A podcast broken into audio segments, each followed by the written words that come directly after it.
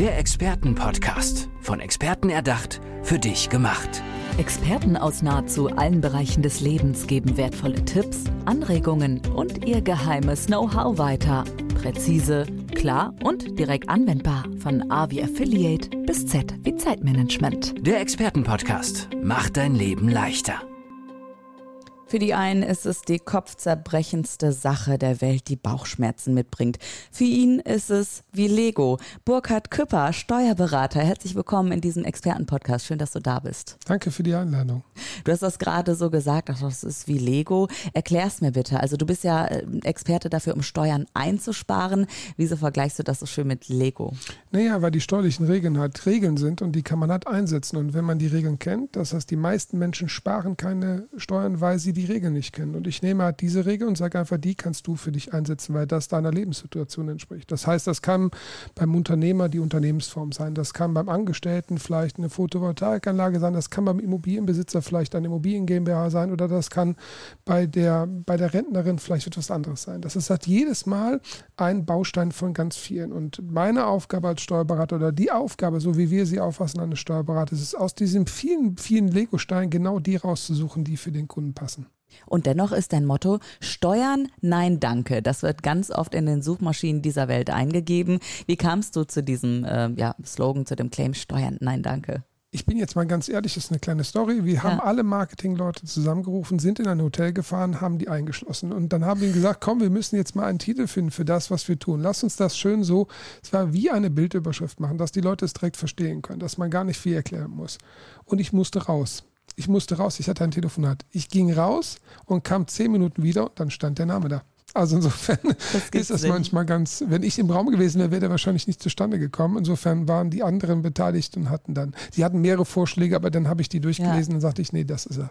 Eigentlich auch ein witziger Hack jetzt für alle Führungskräfte, also ab und zu mal so ein Meeting einberufen, dann ich muss mal telefonieren und wenn es nur so ein Pseudo-Anruf ist, ne, und dann kommen, kommen einfach wieder reinkommen und schwupps ist die Lösung auf dem Tisch. Manchmal blockiert man ja über seine Persönlichkeit auch den Prozess der anderen. Ja, genau.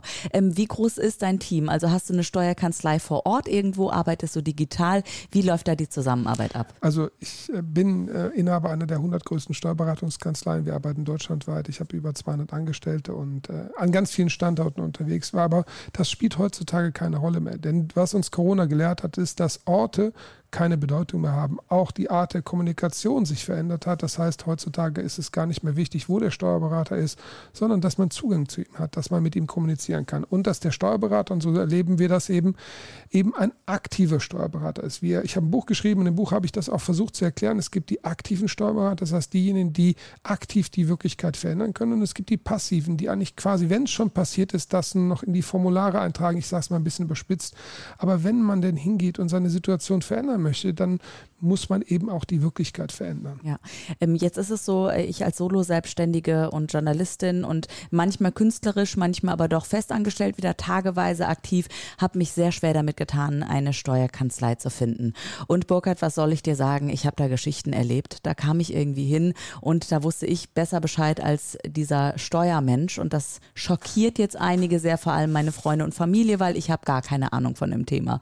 Burkhard, wie finde ich denn für mich die passende Steuerkanzlei? Also gibt es da bestimmte Sachen, ähm, auf die ich aufpassen muss? Wenn ich zu dir komme, kann ich bestimmte Fragen stellen und so schon abklopfen, okay, das passt zusammen in der Zusammenarbeit. Ich finde die Frage wirklich gut, weil sie mir auch immer gestellt wird. Das heißt, wie finde ich einen aktiven Steuerberater? Ja. Man muss ja nicht bei uns sein, es geht aber erstmal um den Prozess. Wie findet man eigentlich heraus, ob der Steuerberater, den man hat, gut ist?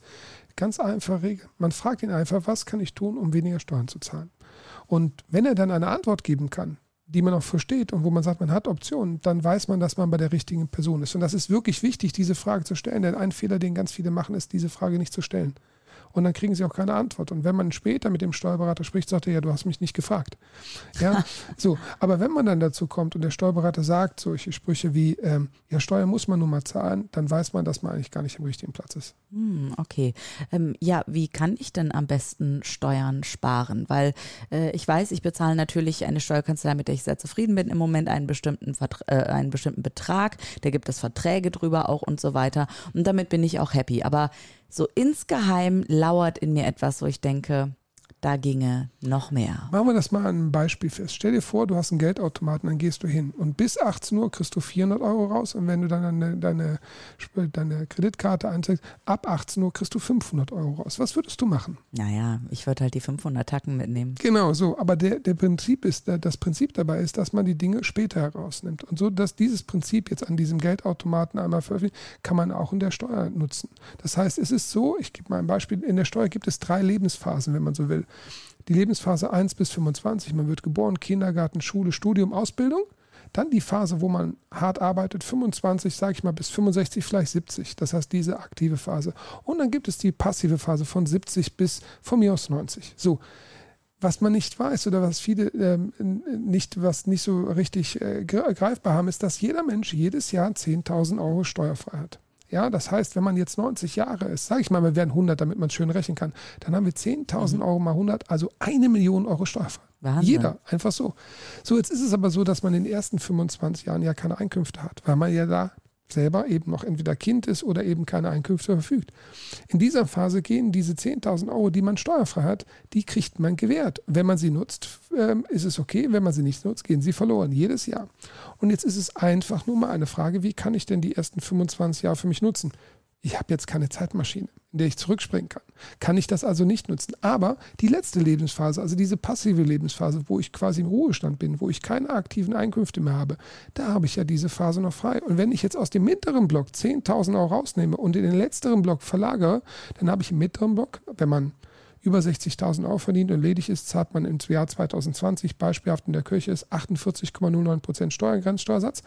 Wenn ich das in die letzte Periode verlagere, dann zahle ich 0% Steuern für die 10.000. Und das heißt einfach nur, das heißt, das ist dieses Prinzip Geldautomat nach 18 Uhr. Verlagere ich es in eine andere Periode, dann habe ich tatsächlich eine Steuerersparnis. Und alle Zuhörenden werden jetzt genau auf den Zurückspulknopf drücken und genau das, was du gesagt hast, schön transkribieren und alles aufschreiben, weil das schon mal der beste Tipp ever war.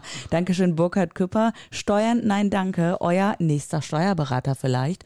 Ähm, Burkhard, wie bist du überhaupt zu diesem Wissen gekommen? Gekommen? Also da muss es ja irgendwann ähm, so bei dir Klick gemacht haben und gesagt haben, okay, ähm, ich mache jetzt das, ich kümmere mich genau darum, um damit andere Menschen Steuern sparen. Ähm, es ist so, dass wir irgendwann mal gefragt worden sind, ähm, wofür steht ihr eigentlich? Und dann haben wir gesagt, ja, wenn wir nur eine Sache sagen können, für die ein Steuerberater, also wir stehen sollten, das ist Steuern sparen. Und dann sind wir hingegangen und haben mal einfach, ich weiß das noch genau am ersten Tag, alles aufgeschrieben, was uns direkt eingefallen ist, womit man Steuern sparen kann. Das war am ersten Tag. Wir waren ganz stolz, als wir über 100 Punkte haben. Und dann haben wir das Stück für Stück nachrecherchiert. Das ist so wie dieser Effekt des äh, rosaroten Elefanten, wenn man sagt, ähm, ja, man fokussiert sich dann so auf das Thema Steuern sparen, dass man es dann auch wirklich erst erkennt kennt. Und dann habe ich einfach ganz viel Fleißarbeit gemacht. Ich habe, glaube ich, über 40.000 Artikel gelesen. Und jedes Mal, wenn ich etwas gefunden habe zum Thema Steuern sparen, habe ich es mir aufgeschrieben und kategorisiert. Inzwischen haben wir mehr als, glaube ich, 1400 Punkte zum Thema Steuern sparen. Und das ist halt natürlich ein Riesenfundus. Und deswegen ist es natürlich so, wenn man mich fragt, wie kannst du mir sicherstellen, dass ich Steuern sparen kann? Ja, wenn ich so viele Lego-Steine habe und dann wieder zurückzukommen, ich nehme halt einfach nur das passend aus den Schubladen raus, was quasi für den Kunden passt. Jetzt ähm, hast du das gerade schon schon erklärt, weil es ja auch sehr individuell ist. Man kann da nicht so pauschal Tipps geben. Oder würdest du sagen, doch, so ein paar pauschale Tipps kann ich hier jetzt euch da draußen mitgeben? Also es ist natürlich immer tatsächlich von der Person ein wenig abhängig, aber das, was viele zum Beispiel nicht machen, ist, dass sie, es gibt ja steuerfreie Elemente zum Beispiel, die man, die jeder steuerfrei äh, generieren kann. Das heißt, oder beziehungsweise wo der Staat einen Mechanismus eingebaut hat im Gesetz, sagt, das kannst du steuerfrei bekommen. Jetzt in deinem Fall nehmen wir den mal einfach raus. Ja. Du bist jemand, der viel unterwegs ist, weil eben deine Tätigkeit eben auch davon geprägt ist, dass du zu anderen fährst und bei anderen vor Ort bist. Das heißt, was viele wissen, ist, dass man sich dann pro äh, Tag Abwesenheit ab acht acht Stunden Abwesenheit 14 Euro steuerfrei erstatten kann. Und wenn man den ganzen Tag unterwegs ist, ähm, dann entsprechend 28 Euro. So, was viele aber nicht wissen, wenn sie eine andere Unternehmensform haben, nämlich zum Beispiel eine GmbH, also wenn du jetzt dein Unternehmen nicht als Freiberufler führen würdest, sondern als GmbH, dann könntest du doppelt so viel erstatten dir. Das heißt, dann bist du nicht bei ähm, 14 Euro für die kurze Abwesenheit, sondern schon bei 28 und bei 28 bist du bei 56 Euro. Der eine Teil ist steuerfrei, der andere pauschal versteuert. Das führt aber bei dir dazu, dass du weniger Steuern zahlst, weil du bist jetzt als die meisten Menschen sind in dem Grenzsteuersatz sehr, sehr weit oben, weil die meisten Menschen so 40, 60, 100.000 Euro verdienen und ab 60.000 Euro ist man halt schon in der maximalen Besteuerung. Mhm. Reicht es da auch bei diesen Abwesenheitstagen, wenn, ähm, wenn ich mir einfach eine Liste mache und das dann an meine Steuerkanzlei weitergebe? Ist es so einfach oder muss es anders dokumentiert werden? In der Praxis ist, reicht es so, in der Praxis, aber in der Wirklichkeit ist es so, das Finanzamt erfordert schon, dass man für jede einzelne Reise einen einzelnen Beleg macht. Aber das ist quasi wie ein Quittungsblock, dass man sich dann aufschreibt, am 15.8. oder am 19.5. oder was auch immer, war ich eben so und so weiter unterwegs, mache mir diese Quittung, lege die zu den Akten, dann habe ich 8 Euro steuerfrei. Mhm. Das ist jetzt ja, ein einfaches Beispiel, weil es bei Kreativen so ist. Das muss man sich vorstellen, wenn man jetzt eine, eine, eine Mitarbeiter zum Beispiel hat. Für den Mitarbeiter ist das genauso. Nehmen wir mal einfach an, so eine Pflegekraft. Eine Pflegekraft, die fährt jeden Tag raus und arbeitet mit den Kunden vor Ort. Also das ist jeden Tag. Wenn ich jetzt ein Pflegedienstbetreiber bin, könnte ich ihr diese Aufwandspauschale auch steuerfrei geben. Das heißt, das muss man sich mal vorstellen. Wenn sie jetzt 20 Tage unterwegs ist und ich weiß, die ersten 8 Euro kriege ich Steuer, äh, die ersten 14 Euro kriege ich steuerfrei, die zweiten 14 Euro kriege ich auch noch bei ihr steuerfrei angekommen, 28 Euro mal 20 Tagen, das sind 560 Euro, die Wahnsinn. man einem Mitarbeiter dann netto mehr geben kann. Und bei dieser Berufsgruppe ist das mal der Unterschied schon zu einem besseren Leben, weil machen wir uns da nichts vor. Das heißt, viele haben gar nicht so viel netto. Und wenn man dann plötzlich 560 Euro mehr netto hat, ist das einfach ein Unterschied. Und das ist jetzt auch gerade, wenn ich jetzt mal die Rollen wechsle für den Arbeitgeber. Wenn ich jetzt einem Arbeitgeber berate, sag mal, wie wie funktioniert das mit deinen Mitarbeitern? Ja, wenn der denen 500 Euro Gehaltserhöhung gibt, dann bleibt dir da nichts übrig, weil der Staat hat alles abgreift. Und dann braucht man eben auch, auch für die Mitarbeiter dann solche Dinge. Deswegen sind viele von diesen Tipps zwar für Unternehmer geeignet, aber eben auch dann auch für den Empfänger eben dann auch genauso. Ja klar. Jetzt höre ich auch bei dir raus, eigentlich ist das Steuern Nein Danke viel, viel zu tief gestapelt. Also du kümmerst dich ja wirklich um die Mitarbeitergesundheit und um auch das Wohlbefinden, um ähm, die Mitarbeiterbindung vielleicht auch, dass die Leute sagen, hey, bei dem Unternehmen möchte ich gerne bleiben. Ist es auch so, dass du teilweise in die Unternehmen gehst und äh, bei Startups beispielsweise und den super Tipps geben kannst, damit die ihr Unternehmen auf, ja, auf einer guten Basis haben, weil ja eben Steuern auch viel mehr ist als eben nur in Anführungsstrichen sparen.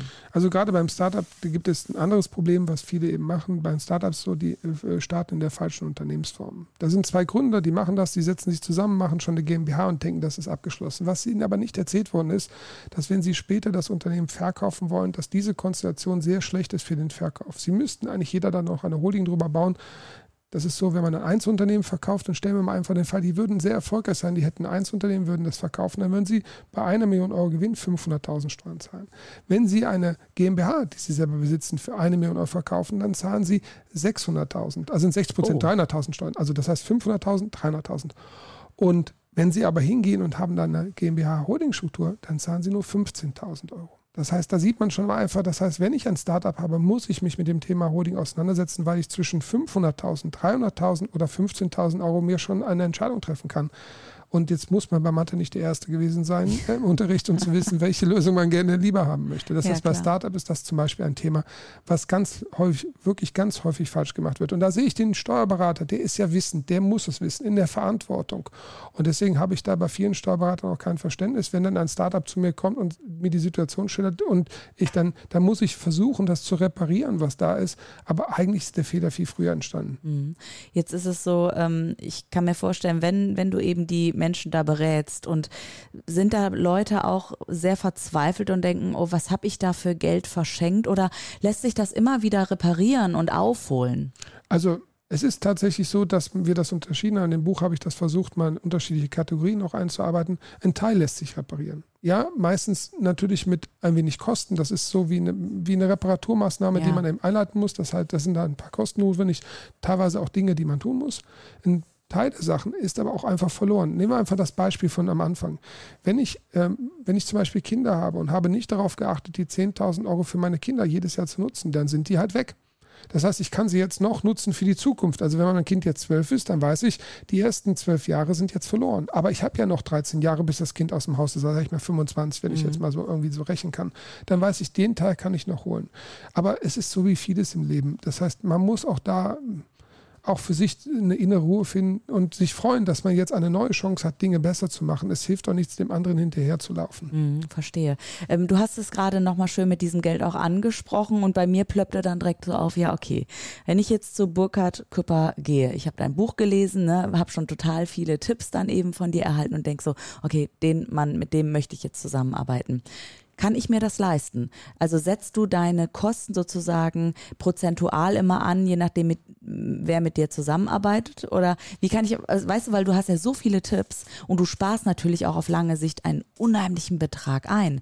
Aber ich frage mich dann vielleicht als Mittelständler oder als Start-up gerade oder meinetwegen als Solo-Selbstständiger oder ich will gerade einen Kiosk eröffnen oder wirklich ein Einhorn ist hier auf dem Weg, ja kann ich mir das dann leisten? Also es ist ja so, dass man in der Steuerberatung hat man verschiedene Dinge. Einmal das klassische Brot- und Buttergeschäft, das heißt das, wie man klassischerweise, so nennen wir das immer, das heißt, wo der Steuerberater quasi die Finanzbuchhaltung, den Jahresabschluss, die Steuererklärung übernimmt. Das ist quasi dieser eine Teil. Der zweite Teil ist das Thema Wissensvermittlung. Da gibt es halt den einen Weg, Bücher zu lesen. Das Buch kann man ja bei Amazon bestellen, Steuern dann danke, dann kann man sich das nehmen.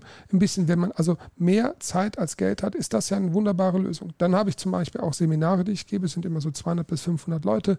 Da kann man auch zwei Tage lang sich ein Seminar ansehen und diese Dinge aufnehmen. Oder aber das ist dann für die, die sagen, nee, das ist mir alles, da muss ich noch zu viel selbst tun. Ich brauche einfach jemanden, der mich an die Hand nimmt. Da gibt es halt dann die Analysen. Das ist quasi für jeden Geldbeutel was ah, dabei, ah, weil das muss man einfach, ähm, so, so, muss jeder für sich selber das einschätzen. Ich weiß in der Praxis, dass es natürlich am effektivsten ist, wenn man da einmal mit mir äh, quasi zusammensetzt und das analysiert.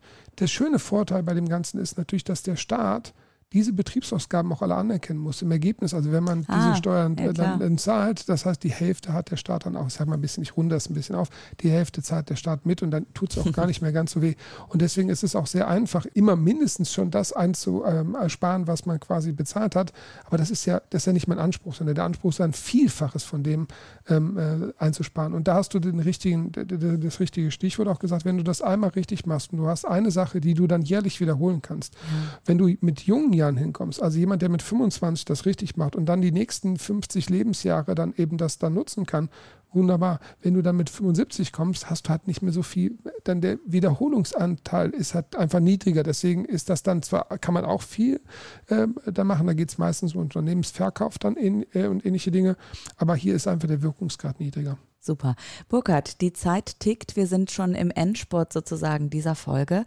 Aber ich lasse es mir nicht nehmen, dich auch mal zu fragen, wie vereinbarst du denn ähm, dein Privatleben und dein berufliches Leben? Also gibt es da auch den privaten Burkhard, der einfach mal entspannt und nicht an Steuern denkt und auch mal nicht die Tipps weitergibt, sondern für sich Kraft schöpft? Ja, ich glaube, dass ich den glücklichen Umstand habe, dass ich meinen Beruf liebe und dass ich jeden Tag eigentlich quasi gar nicht arbeiten muss, sondern eigentlich Urlaub habe, weil ich das tun darf, was ich gerne mag. Wahnsinn. Aber das ist jetzt auch ein bisschen eine ausweichende äh, äh Antwort. Ich wollte eigentlich so wissen, was machst du? Dann gehst du mal gerne in die Berge oder an den Strand oder ähm, bist du dann wirklich 24-7 mit deinem Unternehmen selber auch beschäftigt? Also ich lerne unheimlich gern, ich lese sehr viel. Also das heißt, da ah. ist, da äh, brauche ich auch dann auch, oder nicht, da nutze ich meine Zeit, verbrauchen ist der falsche Begriff, da mhm. nutze ich meine Zeit. Also ich, wenn ich denn, nehmen wir mal einfach der typische Sonntag, keine Termine. Ja. Ich habe zum Beispiel jeden Sonntag keine Termine, also das heißt, da versuche ich wirklich gar keine Termine reinzulassen. Da setze ich mich dann auch gerne mit einer Tasse äh, Tee hin und äh, schaue mir Dinge an und lasse mich inspirieren und versuche auch entsprechend auf neue Ideen zu kommen. Schön, also du äh, weißt schon auch, was dann gesund ist und dieser Sonntag ist ja dann heilig. Ja, der Sonntag Tag. ist tatsächlich, das ist Schön. das Problem für mich ist halt einfach, dass ich viel mehr Menschen von mir etwas haben wollen, als ich Zeit zur Na, Verfügung klar. habe und Na, deswegen klar. wird der Sonntag schon stark verteidigt. Ja, glaube ich. Bei mir ist es übrigens der Montag. Es ist irgendwann so passiert. Sonntags als Journalistin, man arbeitet halt immer. Äh, Burkhard Küpper, Steuern, nein danke. Euer neuer, neuer Steuerberater? Fragezeichen, ich würde sagen Ausrufezeichen.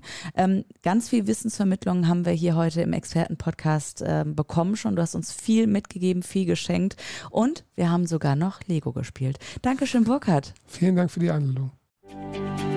Der Expertenpodcast. Von Experten erdacht, für dich gemacht. Wertvolle Tipps, Anregungen und ihr geheimes Know-how. Präzise, klar und direkt anwendbar. Der Expertenpodcast macht dein Leben leichter.